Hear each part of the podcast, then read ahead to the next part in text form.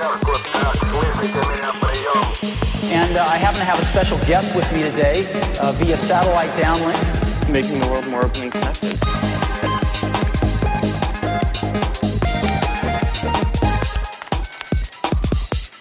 Welcome to the Today in Tech History podcast, where you learn about a few tech related events that occurred today, September 2nd, from history.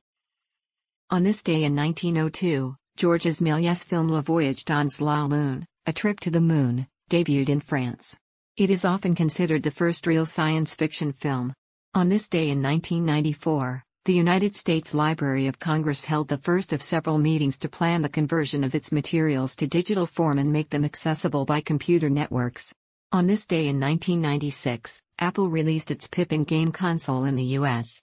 The idea was to provide an inexpensive game focused computer. Apple licensed third parties like Bandai to make Pippin consoles. On this day in 2008, Google launched its web browser called Google Chrome. That's a look at tech history for September 2nd. If you'd like some more, go take a look at the year in tech history, illustrated by Scott Johnson. You can find it at tommerrittbooks.com. Help support the show by reviewing us on iTunes or your favorite podcatcher. Thanks, and tune in tomorrow for an all new episode of Today in Tech History.